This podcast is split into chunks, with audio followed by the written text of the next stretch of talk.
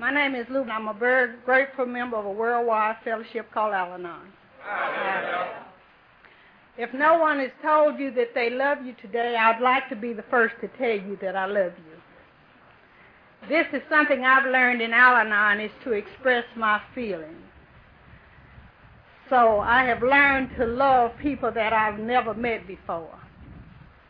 I'd like to just uh, thank the committee for inviting me because I've never been down here on the at the dam before, so this is quite an experience. And I brought a friend of mine with me, and so we had to go out and tour the colleges because she had never been down here either. So this has turned out to be a good day. Well, they say you should tell how it was, what happened, and how it is now. I'm from a very small family. It's only two of us, my sister and I, and I happen to be the baby. Everyone say I was I was spoiled, but I don't think so. I was born in Tennessee, Clifton, Tennessee. It's out in the woods between Nashville and Memphis. You can hardly see it on the map, so you know it's a very small place. I've been around alcohol all of my life, or as far back as I can remember. My father used to drink a lot, and uh, well, I you know was around other people drinking too, but I just thought it was normal for people to drink like that. But since I've been in Al-Anon, you know, I've been looking back on my life, and I begin to wonder about that. So I used to wonder, I wonder if my dad is an alcoholic. But now I don't have to wonder about that anymore because he's not with us anymore. But that was quite an experience, though, just thinking about that. And uh, I stayed in Little Rock. Well, my, we lived back in the country. Well, it was back on the hill. Like we lived on one hill, and my grandparents lived on another hill across the highway, across the road and it was hollering distance, so we'd always run across, or we could, we, could holler across over there. And uh, my mother and father really didn't get along too well, and uh, they separated a lot. But my father, when he started drinking, he would always get out and go look for her. And for so many times, he was fortunate enough to find her. And when he would bring her back, then that's when the arguing and the fighting would begin. And uh, I never will forget one day I just felt like he was doing wrong, jumping on my mother, so I was going to help her. And that was the wrong thing to do because he gave me that backhand lick, and I've never forgotten that either. so they stayed together until I was around uh, eight years old. And my mother felt that she couldn't stay and stay with him anymore. So she decided that she would leave but she wouldn't tell us where she was going. In fact, my mother left while we, my sister and I was still in the bed. We were still asleep. And she left us a note telling us to go to our grandparents, Sea River. In fact, they had this boat they would work up and down the river carrying tie, cross ties. And uh, so I started covering up then. So I've been covering up for people for a long time. So when I got to my grandmother's, I was crying, but I couldn't tell her what was wrong with me. I had to lie. I told her that it was something in my eye because I just couldn't tell her that my mother was gone. And I've always been kind of quiet and shy. So that's one thing Al-Anon has helped me with. I'm not quite as shy anymore. But my sister's always been the talkative type. And so I always tell her, I said, uh, you just can't keep water on your stomach. Because she had to tell my grandmother what had happened and why we were there and why I was crying.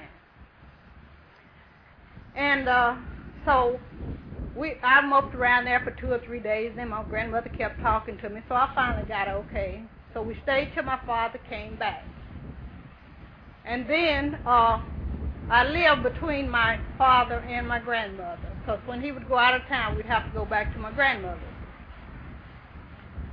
And uh, my mother was gone five years before we heard from her, before I knew where she was. and a little small place where we were, we only had grade school there.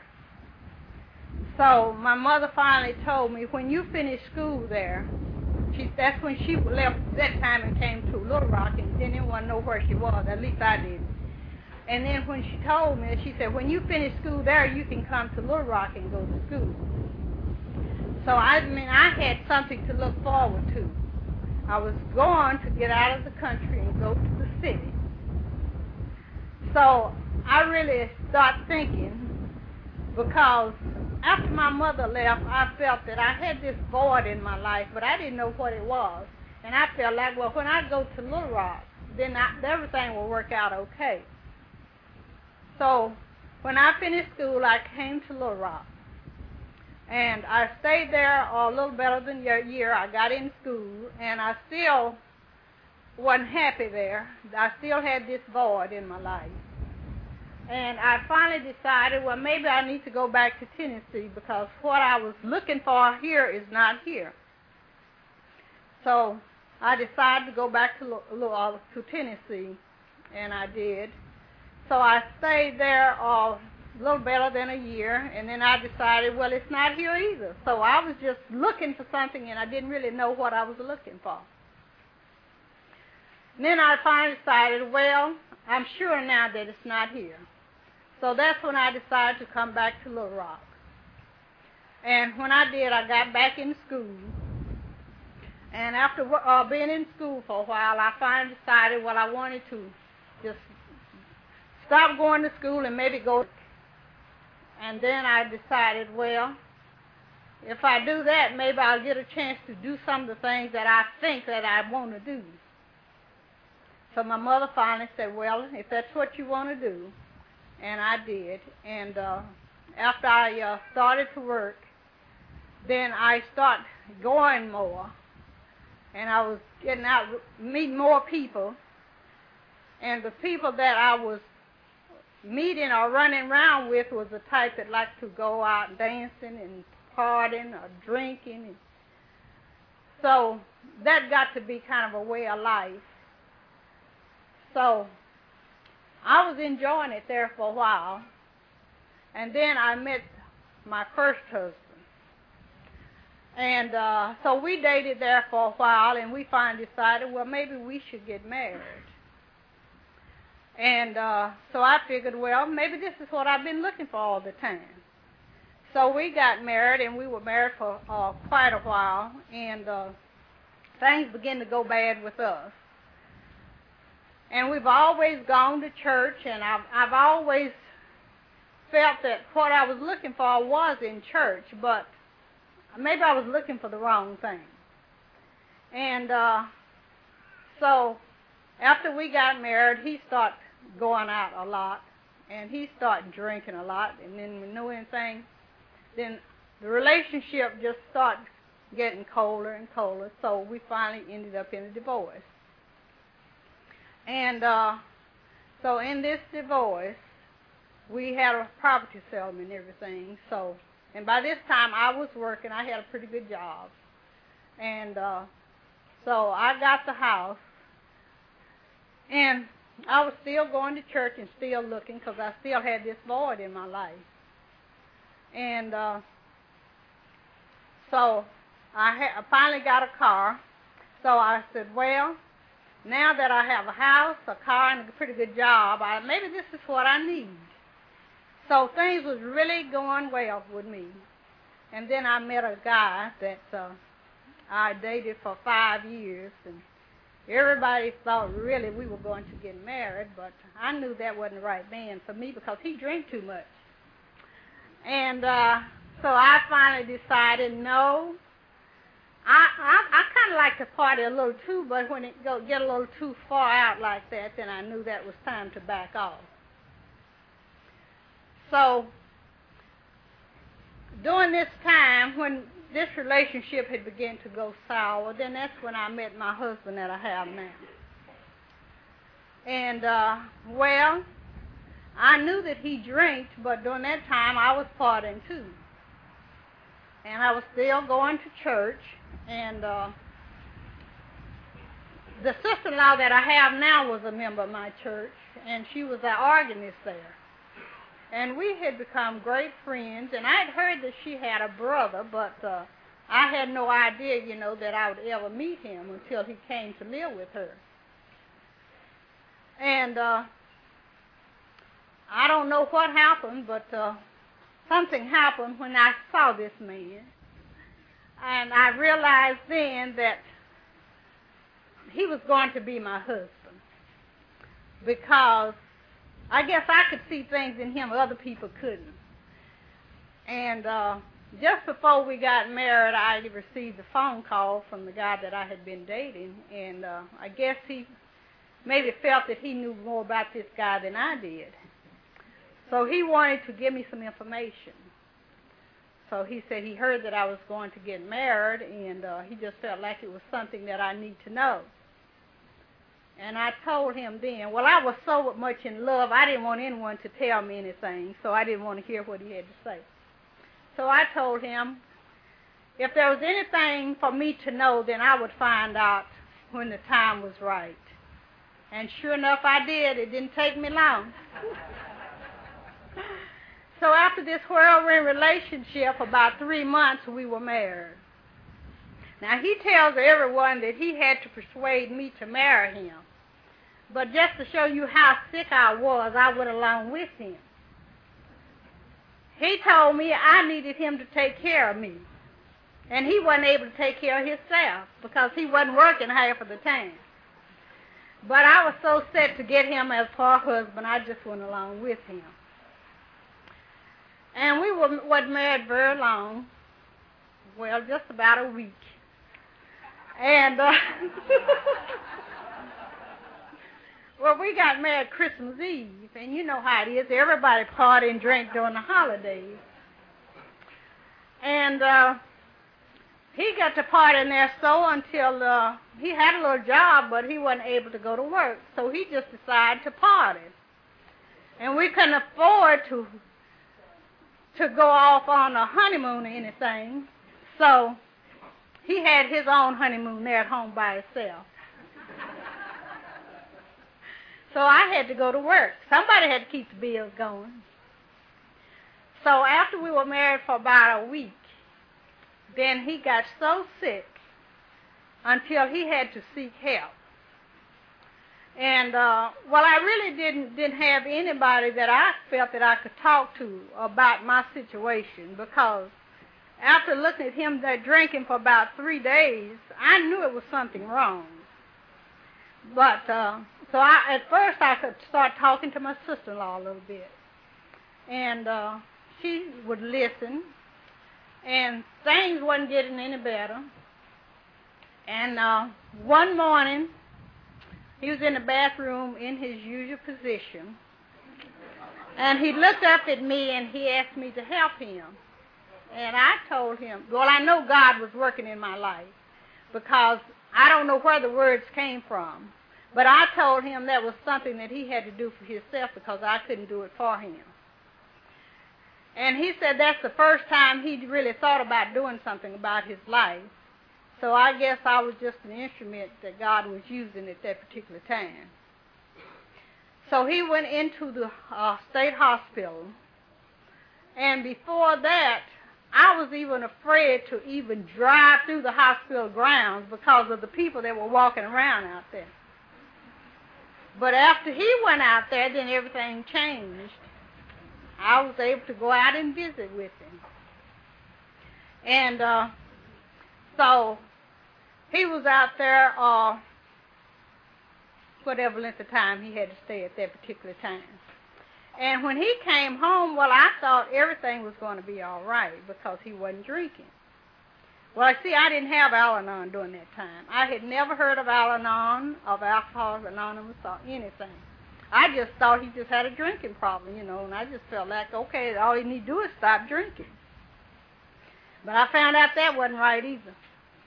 And uh, so after he was, he came home, and uh, for a while things went along fine. And then, well, it was fine with me, but it wasn't with him.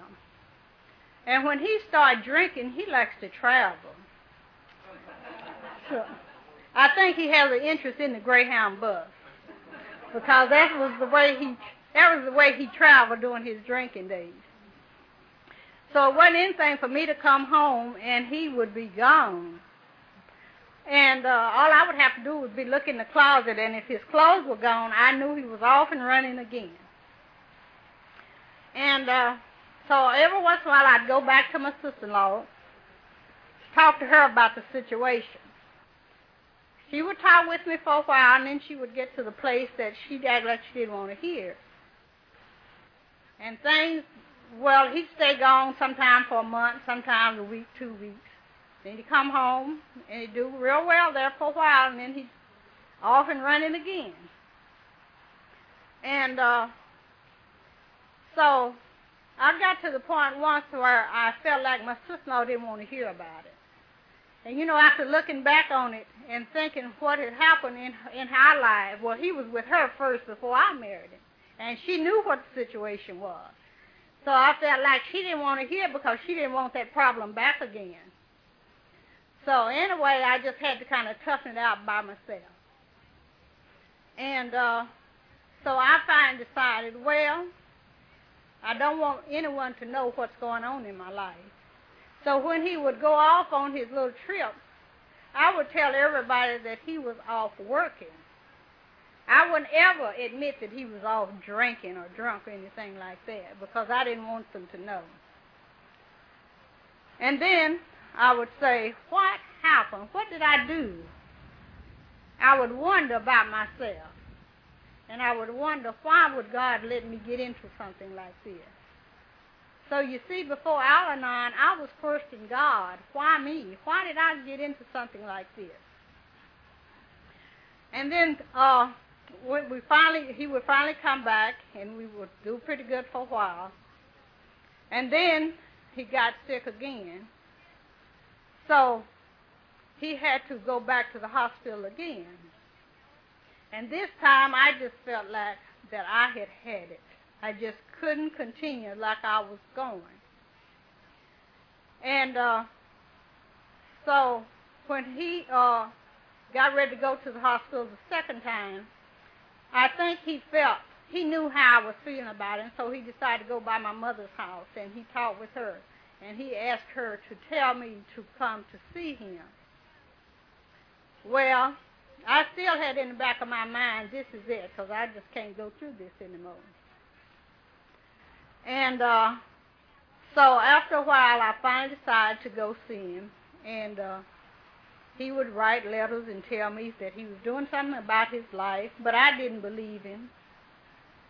And I was studying going to church and trying to do what I thought was right to do because I felt like I'm out here all alone, nobody but me and God, because I really had to kind of rededicate my life because I felt like I had nobody else to turn to. And uh, when he got ready to get out of the hospital this particular time, I, I know God was working in both of our lives because they would not release him until I signed him out. And he had to call three times for me to come out and get him, and each time I was just praying about it. And after that third call, I finally decided to let go of it. And I finally said, Well, God, it's in your hands. And if it's for us to stay together, you'll have to work it out because I'm giving up on it. And, well, I finally went on out and got him, and things began to work out for us. But we still didn't know, I still didn't know anything about Al Anon. And he didn't know. I think while he's in the hospital that last time, he was introduced to AA. But after he got home, he did not get involved too much. And he, after he was home for a while, uh, he said, you know, he just stayed around the house. And I kept saying, don't you think it's time for you to go find a job? And he would tell me, he said, I'm not able yet. Well, I didn't understand that. I just felt like, well, he's sober, he should be able to go. But later on, I began to understand what he meant. And uh, so things began to work out after he got his job. And then uh, At that time, we only had one car. So he started going to meetings down at the uh, 24-hour club. So on my way to work, I'd drop him off for his meeting, and then he'd come on back home. And then uh, he finally decided that maybe he would start going to the conventions. That was during the time when they were at the Marion Hotel. And I was so involved in my church and not wanting people to know what had been happening in my life until I decided I better go to church because if I didn't, they would want to know where I was or what was going on. And uh, so this went on for about three years.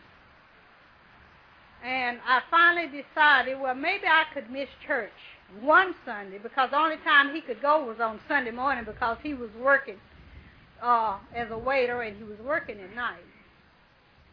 And after uh, the third, after he had gone three years, I decided I would go with him, and I did. And that was the first time I had heard anything about Al-Anon. Uh, as the convention was over, one lady came up to me and she said, "Why don't you start a group?"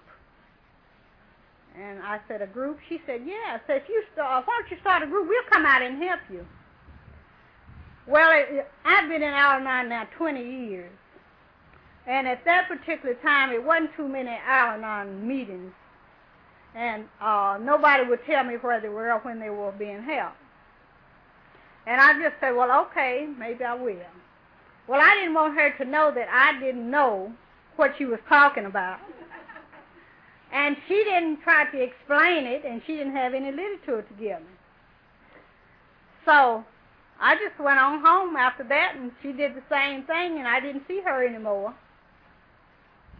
And the next year, I went with Joe again to the convention that Sunday morning. And I met another lady, a different lady, because the other lady wasn't there that time. And this lady did the same thing. She said, why don't you start a group? She said, we'll come out and help you start a group. And she didn't explain to me either what it was all about. And I said, well, okay, uh, I'll think about it.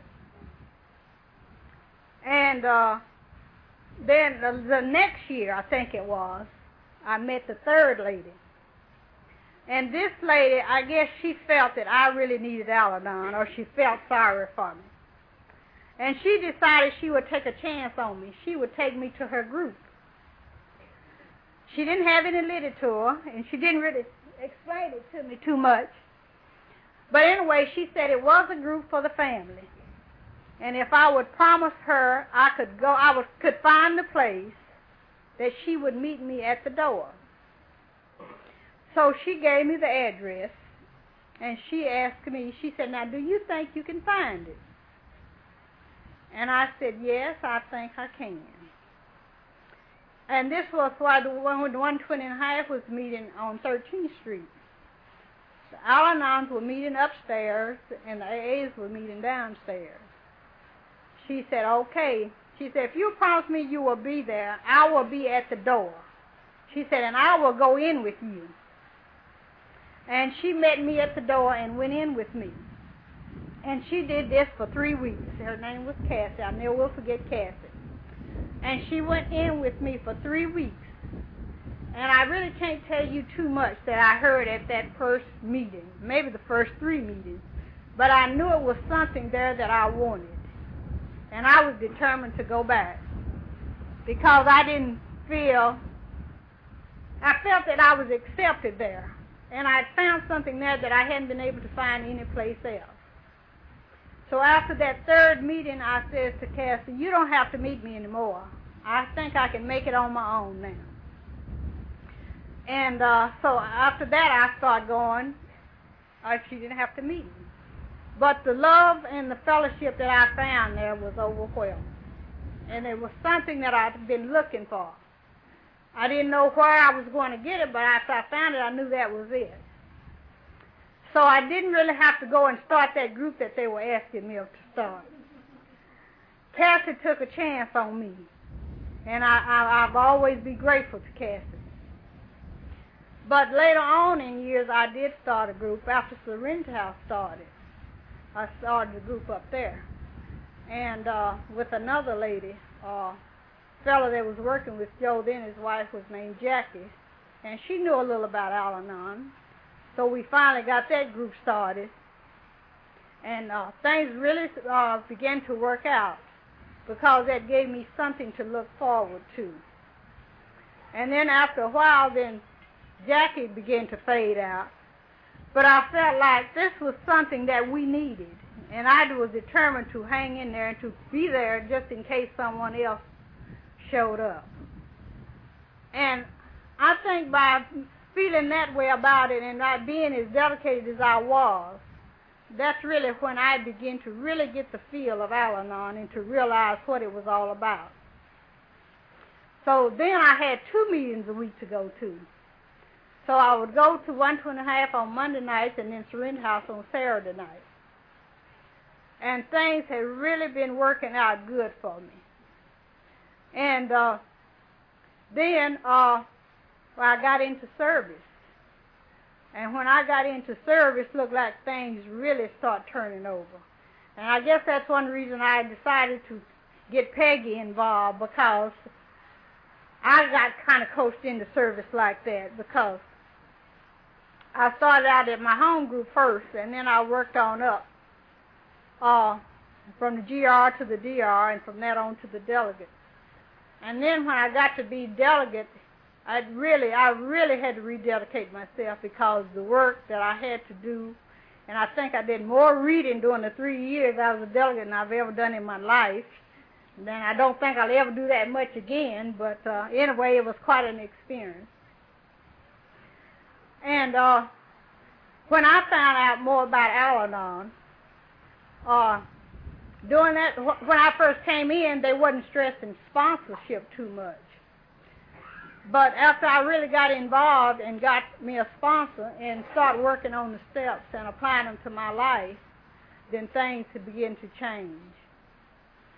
And in working the steps and applying them to my life, then I could see a different view I stopped looking at the other person, the alcoholic or the other people in my life, and start putting the fo- putting the focus on me.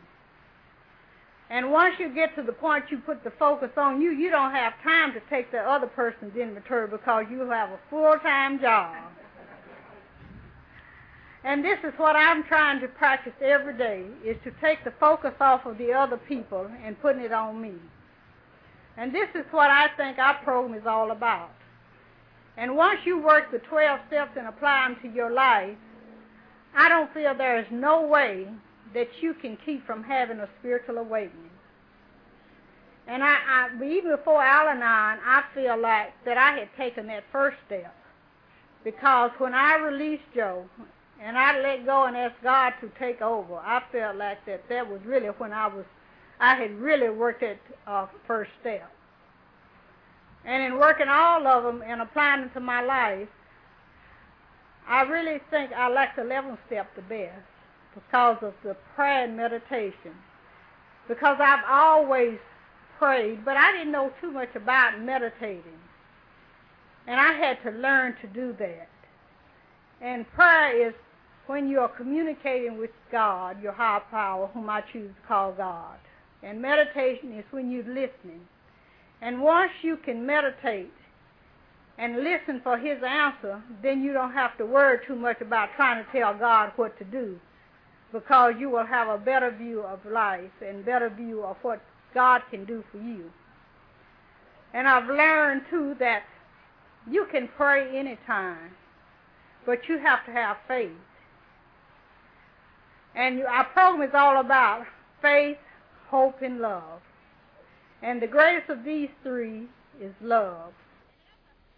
And that's one thing I really try to practice. In fact, that's one thing I have found in this fellowship is love. And learning how to live and be happy. Because since I've been in Al-Anon, I have found a balance in my life. I'm happier now than I've ever been before. And this little house I was telling you I had when we got married, it's not only a house anymore, it's a home, and we are happy there. Al Anon is my life, and I don't know what I would do without Al Anon anymore. And I feel that our program is all about living, learning to live, and learning to let other people live. And I use the slogans a lot in my life. And I was just thinking and reading and meditating the other day, and it came to me about the healing process that we go through. And that's what our program is all about. And I was thinking too about the material that I would use to heal you know, a lot of times we don't understand what we mean like healing, but this is like to heal the body, the mind, and the soul, and relationships. And I was thinking the other day, like, uh, my mother is not the touching type. And it just dawned on me that maybe she doesn't know how. Maybe she was always, maybe she brought up like that. So I felt like in, in, in trying to work my Al-Anon Pro in the best of my ability, that the person that realized that something should be done about a relationship, then it's up to that person to do that. And I said, well, what what what material would you use to to heal a relationship? And uh, so I finally started thinking about it, and I said, well, I think love would be the first thing Forgiveness would be the second. And the third thing would be accepting. Learning to accept people without trying to change them. And that's what I'm trying to do today. And uh, so I decided one day after I had been out of town, I came home and I said, well, I'm going to hug and kiss my mother and see how she would react to that. And I did, and she acted as if I had given her a hundred dollars she just kind of melted away and decided to hug and kiss me too. So that go to show you, you have to put out some effort to a relationship or to something that you feel that needs changing. And that's one thing I, I, I say about Al-Anon. It will change you if you work the 12 steps and apply them to your life. And I'm just so grateful to be a part of this fellowship.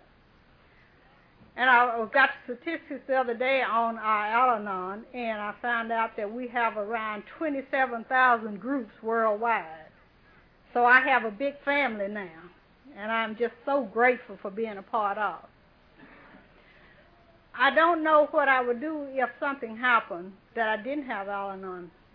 And I'm just hoping that I will never become complacent and feel that I don't need Al-Anon anymore because even if I miss a meeting, I can feel myself going back the other way. It's something that I need every week. It's something that I have to practice, and I know I, I am grateful for having it. So I have to learn to reach out to other people and to share with them. So I feel that if there's ever anyone out there that needs help, I want to be ready and be able to help them. I want to be there and to let them know what Al Anon has done for me. I feel like that uh, there's so much that I haven't said that I planned to say. But if there's any new people here, I'm hoping that you will not give up on Al Anon. Give yourself a chance. And just because your spouse is in AA, it doesn't mean that you're an Al Anon you have to put forth some effort. You have to go to your meetings and read your Al-Anon literature every day. This might seem hard, but once you start, it isn't hard at all. It's a way of life. And I'm just so grateful for having an opportunity to be a part of. I feel like that uh, this uh, old uh, man that was playing at a cathedral. And uh, after he had played there for so long, then the people there felt that it was time to get a younger person, a new person. And this was really a big letdown for him. But that just go to let you know that we have to learn to share. And as this fellow that was playing, the old fellow that was playing in this cathedral said, I must go and play this organ one more time. He was very sad about it. And I feel that if I couldn't go to Al Anon, I would be sad too. But he went back and played this organ one more time, and by that time, this young man came up. And when he did, he came up and he said, May I have the key to the organ? And he hesitated there for a minute, and he finally gave him the key. And then he proceeded to the door. And just as he was ready to, to go out, he had his hand on the doorknob. This young musician started playing, and he stopped to listen. And he said to himself, What if I had not given him the key? I feel the same way about Cassie. What if Cassie had not given me the key? I don't know where I would be today, but I will forever be grateful to Cassie. And I would just like to say thank you very much. And I know there were plenty of other uh, things that I was going to say, but I didn't get around to it. But thank you for being here, and thank you for asking me.